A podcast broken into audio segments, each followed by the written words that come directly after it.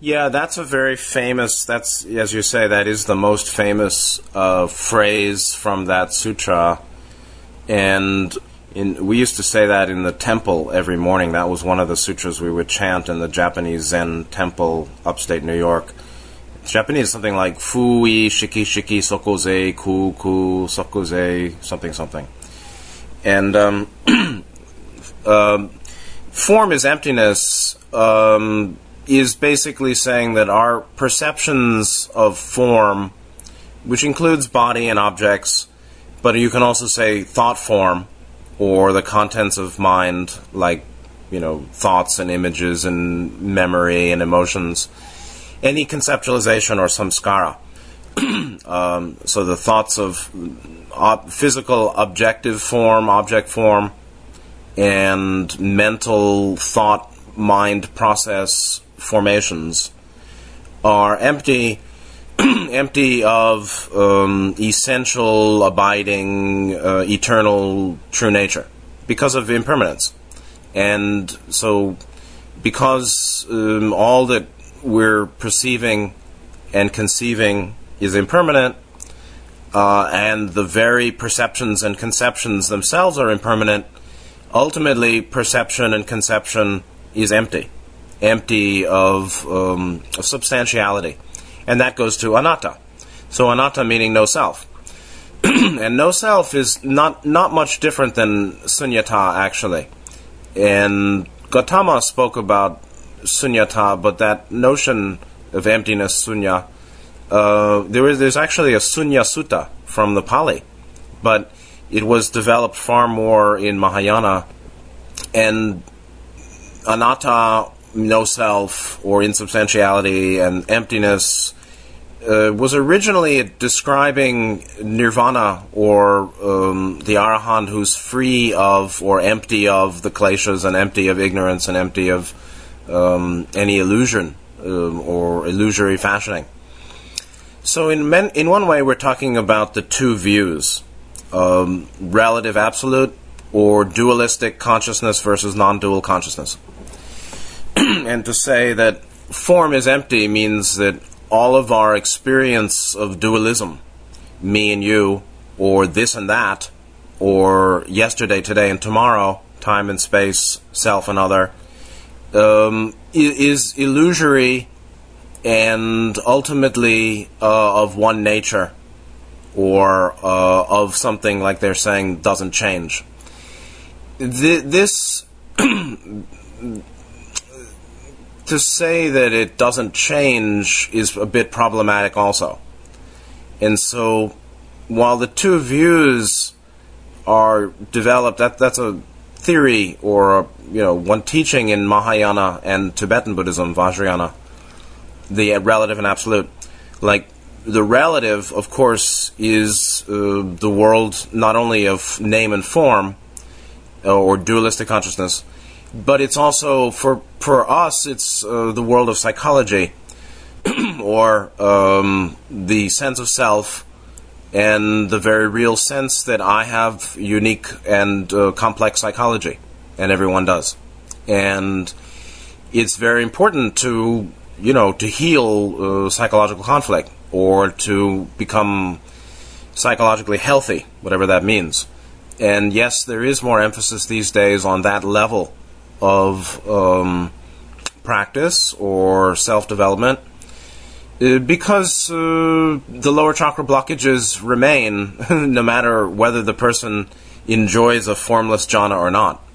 And that's that's the point is uh, if you don't clear the lower chakras, um, then any experience of what could be thought to be emptiness, and there's the problem where that's ultimately uh, any experience that we conceive to be emptiness, we conceive to be non dual, right? We conceive to be the law of one, um, is itself um, another conceptualization.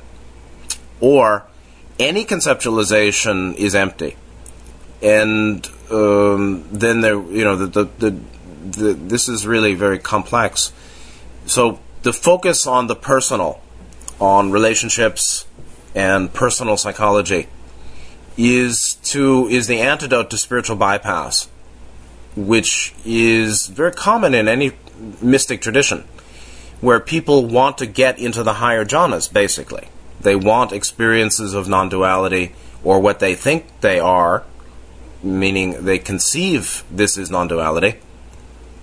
Uh, they want people want you know bliss or siddhis and magic powers what people have to understand, which I think we do, and um, it was well understood in Buddhism from the start, it's just that the human tendency for grasping um, does spiritual materialism as well as it does material or physical materialism. You know, so there's, there's spiritual materialism, which could be called spiritual bypass, which which is which is uh, associated with spiritual bypass, which is basically Ra talked about this um, neglecting a certain development or or getting ahead of oneself uh, to develop qualities pretty much of six chakra, um, while excluding or neglecting or avoiding or suppressing or not working with the reality of lower chakra blockage, meaning. Uh, the person can go into bliss, but they have screwed up relationships, or their health is a mess, or their financial condition is a mess, or they really don't like themselves, actually, or they still have old anger to family or self, uh, and then they can go, they can do a, a chanting kirtan in the temple or um, have some kind of, uh, you know, very transitory peak experience of bliss or a sense of emptiness. So that's spiritual bypassing. That's a kind of spiritual materialism Chogyam Trungpa talked about that. It's very common. It happens in Buddhism as well as Hinduism, although more so in Hinduism, generally yoga traditions, where people conceive of the goal as states of consciousness, like the formless jhanas, you know, experiencing infinity of space or infinity of consciousness or nothingness, or you know that all of that is then those experiences are real enough, but then they are conceived um, in dualistic ways. And so, one, uh, the, the phrase form is emptiness, emptiness is form, is not so hard to understand in the first part, but it's controversial in the second. Uh, Ra saying you're not living in a material universe, you're dancing thoughts. Well, that that is form is emptiness. so, um, form being any kind of um, compounded uh, phenomena of body, uh, rupa, our body, other body, objects, physical phenomena, and mind, nama, name, conceptualization, naming activity, samskara, fourth skandha, all of that is um, not a material universe, as Ra said. It's dancing thought. Okay? So it's empty, uh, the form is empty of um, abiding or unchanging um, identity or substantiality. It's, it's just a flickering flame that's being named at certain phases. Or phenomena in continual change that's being labeled and identified um, at certain stages. And, and this was in the movie Lucy, talking about uh, time being that which um, uh, gives gives the basis for experience, the experience of time or the fashioning of linear experiencing.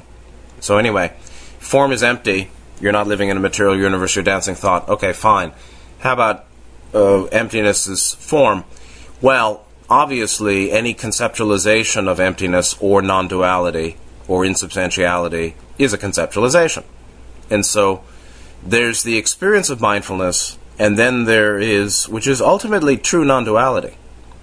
But then there's the experience of talking about and thinking about and conceiving uh, mindfulness, uh, which is dualistic. And so this is why Gautama didn't talk about unity, because there's the common experience of duality, or this and that, me and you, which is called form which resolves into a kind of unity which is associated with emptiness, meaning this notion, it is a notion that there's an unchanging substrate right? That awareness doesn't change. That's a conceptualization too. Sorry, that's a conceptualization. Awareness doesn't change. Now, clearly, that's an experience that there is a abiding substrate. There is um, this sense of uh, of unbound awareness, and Lin Chi talked about it, and it's not a problem.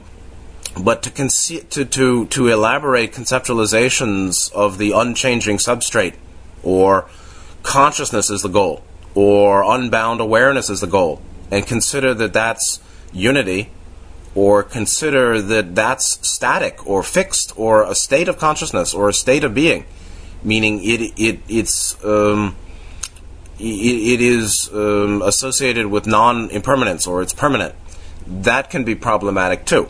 And so that one understanding of emptiness as form, which is the, the simple one, is that any conceptualization of emptiness, which is normally just people um, thinking about non thought, thinking about silence of mind at a steady state, like samadhi. Generally, people mistake samadhi for emptiness. It's not so. So, samadhi and emptiness are not the same. Meaning, Ra talked about silence of mind in a steady state, calm abiding, concentration, equanimity, non production of thought. This is a sort of uh, non grasping awareness, like mindfulness. Uh, that's not the goal, actually. That is a means to the goal. Because there still is. Um, there still is very subtle conceptualization going on there. Or um, that doesn't necessarily equate to the cutting of all fetters or desires, tendencies. You know, one can experience nothingness in a jhana or so-called emptiness or silence of mind and say, I've arrived. But actually, that's just a freedom from uh, grasping. So, yes, so you ask, what's the difference between samadhi and emptiness? Samadhi could be called an experience of emptiness, but it isn't the end of the path. Um, you can say that samadhi true samadhi is akin to emptiness. Um, but samadhi um, in still involves intentionality, meaning the intention to remain concentrated or remain aware. Uh, emptiness is basically going to be a freedom from all, um, all from the last three fetters completely, meaning uh, self fashioning, ahamkara, self conceit, any kind of identity, freedom from identity, freedom from the identification process of mind that says this is this and that is that. This is emptiness, this is silence, this is mindfulness, this is unity. Any of that tagging uh, is, is, ultimately gone in in full uh, awakening, and so the, the, the Mahayanists actually changed the notion of emptiness a bit. Gautama was sort of saying that Nibbana is empty of um, the fetters and the kleshas and the three poisons, grasping, aversion, ignorance, free of um, any kind of misunderstanding or naming activity. Um, and then, and that's true. Uh, but Mahayanists who are a little sloppy because they're not Indian, they're Chinese, and uh, they're, they're, came later, and they mix in with Hindu mystic traditions, uh, Shiva worships and things. Uh, have sort of made emptiness um, a a thing. It's been sort of reified in those in those traditions. And so to say that, to, to the very subtle belief that emptiness is a thing or a state of mind, or it's a goal, like nirvana is a, is a thing to get, um, is another form of dualistic conceiving, and that's also empty. So the notions of emptiness are empty. And so there was a, a teacher, um, a guy named Maitripa, who was an Indian adept uh, about a thousand years ago in India. There was still Mahayana in India, and he did a he made a teaching. You can't really find it online much. It's called uh, Amanasikara, and it basically means non-attentiveness.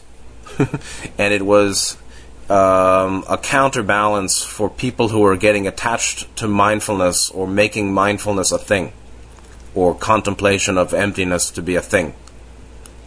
And so, uh, to to to reify or concretize or establish emptiness as uh, a state of mind or uh, an identity or something that can even even as a thing it isn't a thing the goal is is basically freedom from all identity or and identifications and it's it's a whole lot more than a passing state of mind or a passing experience in meditation that's that's the point is that people can achieve samadhi steadiness silence of mind at a steady state with equanimity and concentration. That's actually sort of a taste of emptiness, but it's not really freedom from bondage. Because um, the roots uh, of the three poisons, grasping, aversion, ignorance, may or may not, you know, have been cut out. The four awakenings, the four stages of awakening in Buddhism, uh, depend on samadhi there are four levels of prajna or vipassana or insight or realization. There are four penetrations, and after which there's nothing more done to be done. Um, to call that emptiness um, is a little simplistic, and so uh, the work is a whole lot more than a temporary experience of uh, apparently non-dual states and it's helpful, of course, but um, people use that to neglect the personal. And to the extent that those experiences are concretized or reified into a thing, or the goal has been uh, is conceived of as a thing or a place or a state of mind, uh, or changing and unchanging, that's um, that's uh, an ignorance, and that's that's um, a, a form, another empty form. So uh, it's uh, the whole notion that emptiness is form uh, is usually understood as conceptualizations of emptiness are illusory. Um, but you see, uh, I mean, a, a, fully enlightened being, we can't really talk about fully en- full enlightenment because we're just not there.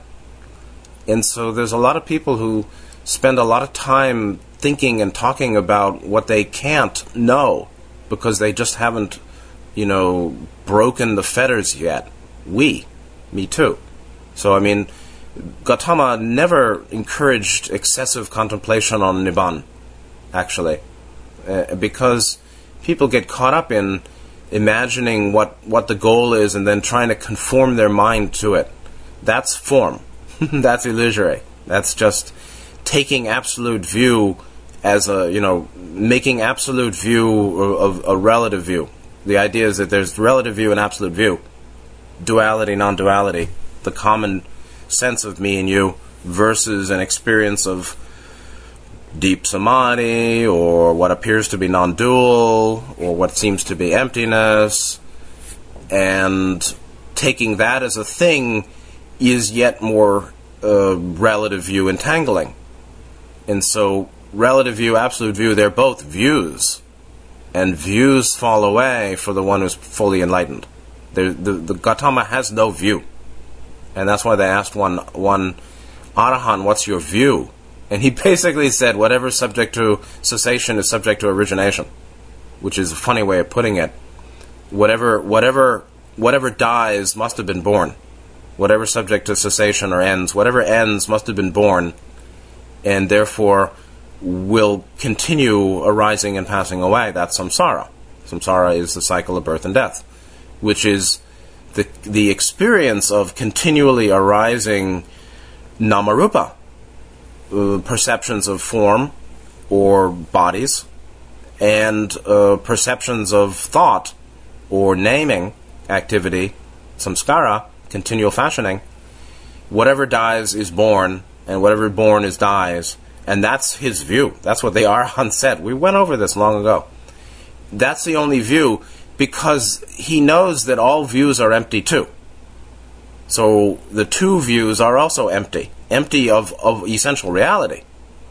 Because any conceptualization is, is a labeling of reality that is uh, ultimately indescribable or, or uh, non-concept is transconceptual or reality is simply cannot fully be known by mind or concept. That's the point. It can be illumined and realized, but to conceptualize it even into the two views, relative and absolute, which is basically form and empty.